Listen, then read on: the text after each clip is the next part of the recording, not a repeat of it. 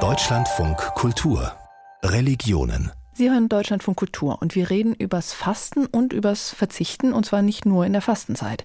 Denn es gibt durchaus Menschen, die sagen, aus einem christlichen Standpunkt wäre es am besten, auf den Konsum von Fleisch und vielleicht auch von tierischen Produkten überhaupt zu verzichten.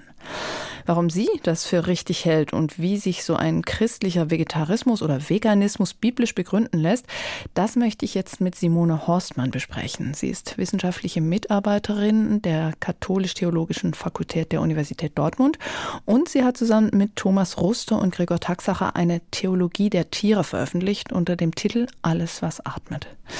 Frau Horstmann, in der hebräischen Bibel findet sich doch ein Vers, der sagt, alles Lebendige, das sich regt, soll euch zur Nahrung dienen. Das ist ja eigentlich ein Aufruf zum Fleischessen. Warum sollten sich fleischessende Christen und Christinnen überhaupt Gedanken über ihre Ernährung machen? Ach, ich finde den Punkt, bei dem Sie da ansetzen, tatsächlich ganz, ganz gelungen. Also die allermeisten stürzen sich ja sofort auf das vegane Paradies, auf Genesis 1.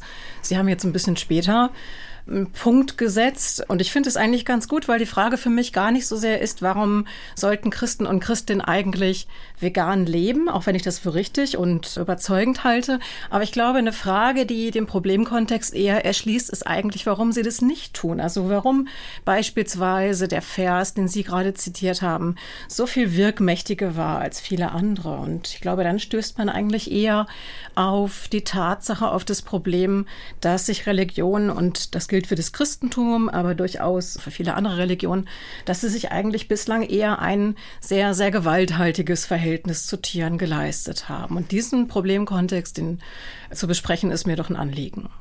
Das ist Ihnen ein Anliegen. Dann kommen wir von da sozusagen auf den Veganismus. Und Sie sagen, dieser Gewaltkontext, der ist eigentlich wirklich in der Theologie begründet, weil der Mensch sich immer als Krone der Schöpfung verstanden hat und dann auf den Rest der Schöpfung nicht so große Rücksicht nehmen musste? Ja, warum das so ist, ist eine ganz, ganz vielfältige, vielschichtige Frage oder Angelegenheit. Also diese Rede von der Krone der Schöpfung, die kann das, glaube ich, nicht vollumfänglich einholen. Also ein entscheidender Grund ist, glaube ich, dass man also hier würde man das Stichwort Biopolitik nennen. Ähm, das bedeutet im Grunde, dass man gelernt hat, dass Religionen auch gelehrt haben, durchaus mehr oder weniger explizit, dass das Sterben von Tieren religionsproduktive Kraft entfalten kann. Also dass die Art und Weise, wie ich etwa Tiere töte, opfere, sie verzehre, dass die mich etwas darüber lehrt, mein eigenes Menschsein zu verstehen, nämlich immer genau spiegelverkehrt. dass mein eigenes Menschsein, das kann das biologische Leben, das kann aber eben auch eher eine ideologische Vorstellung davon, was Menschsein bedeutet, betreffen, dass die daran wachsen, dass Tiere sterben. Und das ist, glaube ich, ein viel, viel größerer Rahmen, der da eigentlich mit aufgemacht wird, als nur in Anführungszeichen dieses schöpfungstheologische Diktum von der Krone der Schöpfung dann heranzuzitieren. Aber gleichzeitig ist die Opferpraxis ja auch im Judentum, hat im Grunde mit der Zerstörung des Tempels aufgehört. Also es ist ja nicht so, dass das was ist, was bis heute weitergetragen wurde. Also man hat diesen Ansatz überwunden und damit könnte man ja auch einen anderen Umgang mit den Tieren gefunden haben, oder? Also es ist nicht ganz überwunden. Es ist auch im Judentum nicht ganz überwunden. Es gibt das Kapparot-Fest im Judentum. Es gibt übrigens auch in christlichen Kontexten, in orthodoxen, in aramäischen Zusammenhängen gibt es immer wieder, na, ich bin ein bisschen vorsichtig, aber mindestens doch Rituale und Praktiken, die diesem Opferkontext sehr, sehr nahe kommen. Also das sollte man nicht vorschnell abschreiben. Natürlich vermischen sich da verschiedene Ebenen, also so eine Form von biopolitischer Gewalt und ritueller Gewalt. Aber das jetzt als überwunden zu begreifen, das glaube ich nicht. Ne? Man muss ja christlicherseits auch sehen, die Sprache der Liturgie, Lamm die man, Gottes. genau, ne, die ist auch noch sehr, sehr gewalthaltig. Das ist eine Sprache einer rituellen Schlachtung, die da eigentlich verwendet wird mit im Grunde relativ wenig Kritik. Wir haben aber auch die andere Seite im Christentum. Wir haben eine vegetarische Tradition. Wir haben die Fastenzeit, die Karneval ist, also man sagt dem Fleisch Ade. Hat das was tatsächlich auch mit Tierwohl zu tun, dass man sagt, es ist vielleicht nicht immer nötig, Tiere zu schlachten? Oder ist das, geht es da nur darum, sich möglichst entbehrungsreich zu ernähren in Vorbereitung auf Ostern oder etwas anderes?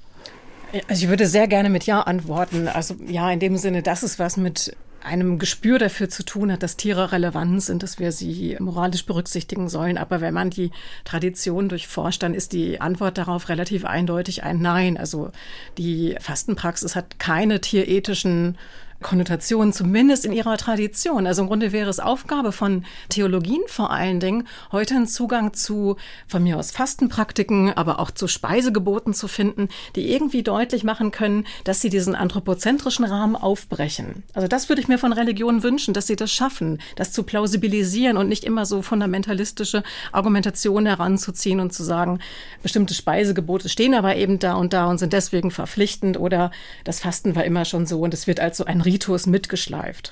Sie führen aber eine Heiligenlegende aus Irland an, die auch ganz fundamental die Nahrungskette in Frage stellt. Da geht es um den irischen Bischof Moling, der also eine Mücke davor rettet, von einem Vogel verspeist zu werden. Das heißt, es gibt schon auch diesen Ansatz, dieses Erschrecken davor, dass da immer nur weiter gefressen wird. Mhm.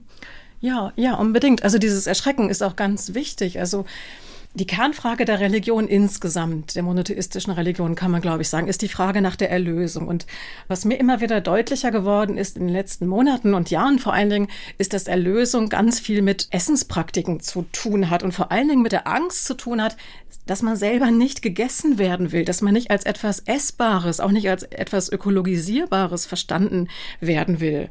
Und das scheint mir eine Brücke zu sein eigentlich zu diesen Fragen heute. Also wenn Sie dieses Beispiel gerade angesprochen haben, das scheint so ein bisschen partikular zu sein. Es gibt auch andere Stimmen. Ich denke an Simone Weil beispielsweise, also eine jüdisch-christliche Philosophin, Theologin, die hat den Begriff der Dekreation stark gemacht. Also sich selber zurückzunehmen, diese scheinbare Pyramide einer Nahrungskette eigentlich auf den Kopf zu stellen, sich selber hinten anzustellen, dass das eine religiöse Aussage sein kann und dass Religion dann auch etwas anderes zu sagen hat, als doch immer wieder nur gebetsmühlenartig die Selbstverständlichkeiten der bürgerlichen Welt wiederzugeben, das fände ich eigentlich ganz faszinierend, dem nochmal stärker nachzugehen. Und was sagen Sie jetzt, wenn jemand auf Sie zukommt und sagt, ach, ich bin jetzt ganz stolz, ich habe mir jetzt vorgenommen, die Fastenzeit über ernähre ich mich vegan. Ansonsten finde ich das jetzt nicht so wichtig, aber die Fastenzeit ist doch mal eine Gelegenheit. Sagen Sie dann, ja, toller Anfang oder sagen Sie, ehrlich gesagt, ist das ein bisschen geschummelt. Sieben Wochen, das macht den Kohl nicht fett und macht die Tiere nicht wieder lebendig? Ja, schwierig. Also wahrscheinlich würde ich ersteres sagen, dass die Fastenzeit ja im Grunde auch so verstanden werden könnte. Ne? Wir haben ja im Grunde gerade erst einen säkularen Fastenmonat, wenn man so will, den Veganuary äh, erlebt. Also den der, veganen Januar. Genau, den veganen den Januar.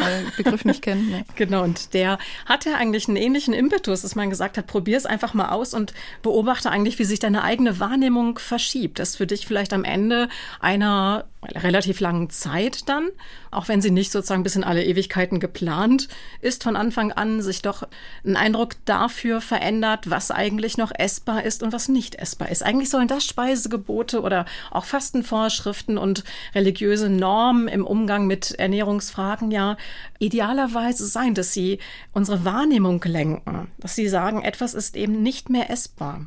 Oder nicht mehr nötig zu essen. Ist das vielleicht auch drin? Also so nach dem Motto, wir haben wirklich genug andere Möglichkeiten und müssen darauf nicht zurückgreifen? Genau. Das ist im Grunde ein ganz basales Argument. Und ich würde mir auch wünschen, dass die Theologien, die ja im Grunde immer nach religiösen Argumenten fragen, das nochmal viel stärker zur Kenntnis nehmen, dass die ethische Frage im Umgang mit Tieren, was die Ernährung angeht, doch relativ einfach zu beantworten ist. Wir brauchen das nicht tatsächlich. Und wir können uns in weiten Teilen von dieser Gewalt an Tieren emanzipieren. Wahrscheinlich nicht vollumfänglich. Das ist ja auch wahr, leider. Ne, aber in vielen Lebensbereichen geht es eben. Und gerade im Bereich der Ernährung ist es möglich. Und das kann, naja, ganz heilsame Erfahrung sein, ja. Sie schreiben, Vegetarier und Veganer würden besonders in kirchlichen Kreisen merkwürdig verdächtig gelten. Haben Sie den Eindruck, dass da besonders viel Ablehnung ist? Wie wird denn auf Sie reagiert? Sie gehen damit ja ganz offensiv, glaube ich, um und auch in kirchliche Kreise rein mit diesem veganen Ansatz. Ja, es gibt die Reaktion, dass man das so ein bisschen belächelt und ab einem bestimmten Punkt kippt dann dieses, dieser belächelnde Ansatz in das Gegenteil und man erfährt dann schon eine starke Ablehnung. Vor allen Dingen deswegen, weil mein Ansatz, ich weiß nicht, ob er gut ist, aber das ist eben die Strategie, die ich verfolge, darauf hinausläuft zu sagen, wir suchen eben nicht in den Traditionsbeständen, in den biblischen Texten nach Anhaltspunkten dafür, dass es ein anderes Verhältnis zwischen Menschen und Tieren geben kann, sondern wir drehen das sozusagen einmal herum, wenden das spiegelverkehrt und fragen, warum das Christentum, auch andere Religionen eigentlich so gewalthaltig waren. Und spätestens, wenn man so fragt, wird es eigentlich ernst für viele. Diese Gewalt, da gehen Sie auch so weit, dass Sie Vergleiche zitieren zwischen der Sklavenhaltergesellschaft und unserer heutigen Massentierhaltung. Ich meine, Vergleiche sind immer schwierig, dafür erntet man immer viel Kritik, Sie wahrscheinlich auch, oder? Dass dann gesagt wird, wie kommen Sie dazu, menschliches Leid mit tierischem Leid irgendwie gleichzusetzen? Also tatsächlich ernte ich dafür relativ wenig Kritik, aber ich könnte mir vorstellen, dass das natürlich ein Punkt ist, der einigen tendenziell aufstößt. Ich würde nur einfach sagen, das ist eine merkwürdige Wahrnehmung, die dahinter steckt, hinter solchen Einwänden, die immer wieder so Opferpyramiden aufbaut und sagt, bestimmtes Leiden ist einfach irgendwie wichtiger, weil es menschliches Leiden ist. Also ich glaube, die Tierindustrie, die wir ja überwiegend im Blick haben, wenn wir über diese Ernährungsfrage, über die vegane Frage sprechen, macht ja eigentlich in aller wünschenswerten Klarheit deutlich, wie sehr menschliches und tierliches Leid da zusammengehören. Und dass die Abschaffung des einen in der Regel auch mit der Abschaffung des anderen Hand in Hand gehen sollte. Deswegen wäre ich vorsichtig, das gegeneinander auszuspielen. Und für Sie ist ein Stichwort das Interspezies sein, wenn ich das richtig wiedergebe. Das heißt, dass der Mensch sich eben als eine Art unter vielen versteht und einfügt und eben nicht dominiert. Kann man das so sagen? Ja, zumindest habe ich das mal lange gedacht. Ne? Es gibt Ansätze in den Tierethiken, die eben diese extreme Gleichheit, ne? also angetrieben, motiviert von dem Evolutionsparadigma, immer wieder herausheben und deswegen dann eben auch von Menschen und anderen Tieren sprechen. Mittlerweile bin ich da ein bisschen von abgekommen, weil es natürlich auch einen Anspruch gibt, den Menschen qua ihrer Vernunft an sich selber richten können und der vielleicht doch einen Unterschied nochmal zwischen Menschen und anderen Tieren markiert. Aber so genauso kann ich sagen, es gibt Unterschiede zwischen Menschen und Giraffen. Also ich kann inzwischen jeden Speziesbeziehung irgendwie Unterschiede markieren. Ich glaube nur, dass die Vernunft, wenn man sie als ein Unterscheidungsmerkmal heranziehen würde, eben keine Abwertung der Tiere nach sich ziehen würde, sondern eben ganz generell eine starke Verpflichtung, sich moralisch verantwortungsvoll zu verhalten. Und auf jeden Fall gibt also auch das Christentum eine Grundlage dafür, nochmal neu über das Verhältnis von Mensch und Tier nachzudenken. Mhm. Vielen Dank, Simone Horstmann, katholische Theologin an der Universität Dortmund und Mitautorin des Buches Alles, was atmet, eine Theologie der Tiere, erschienen im Pustet Verlag.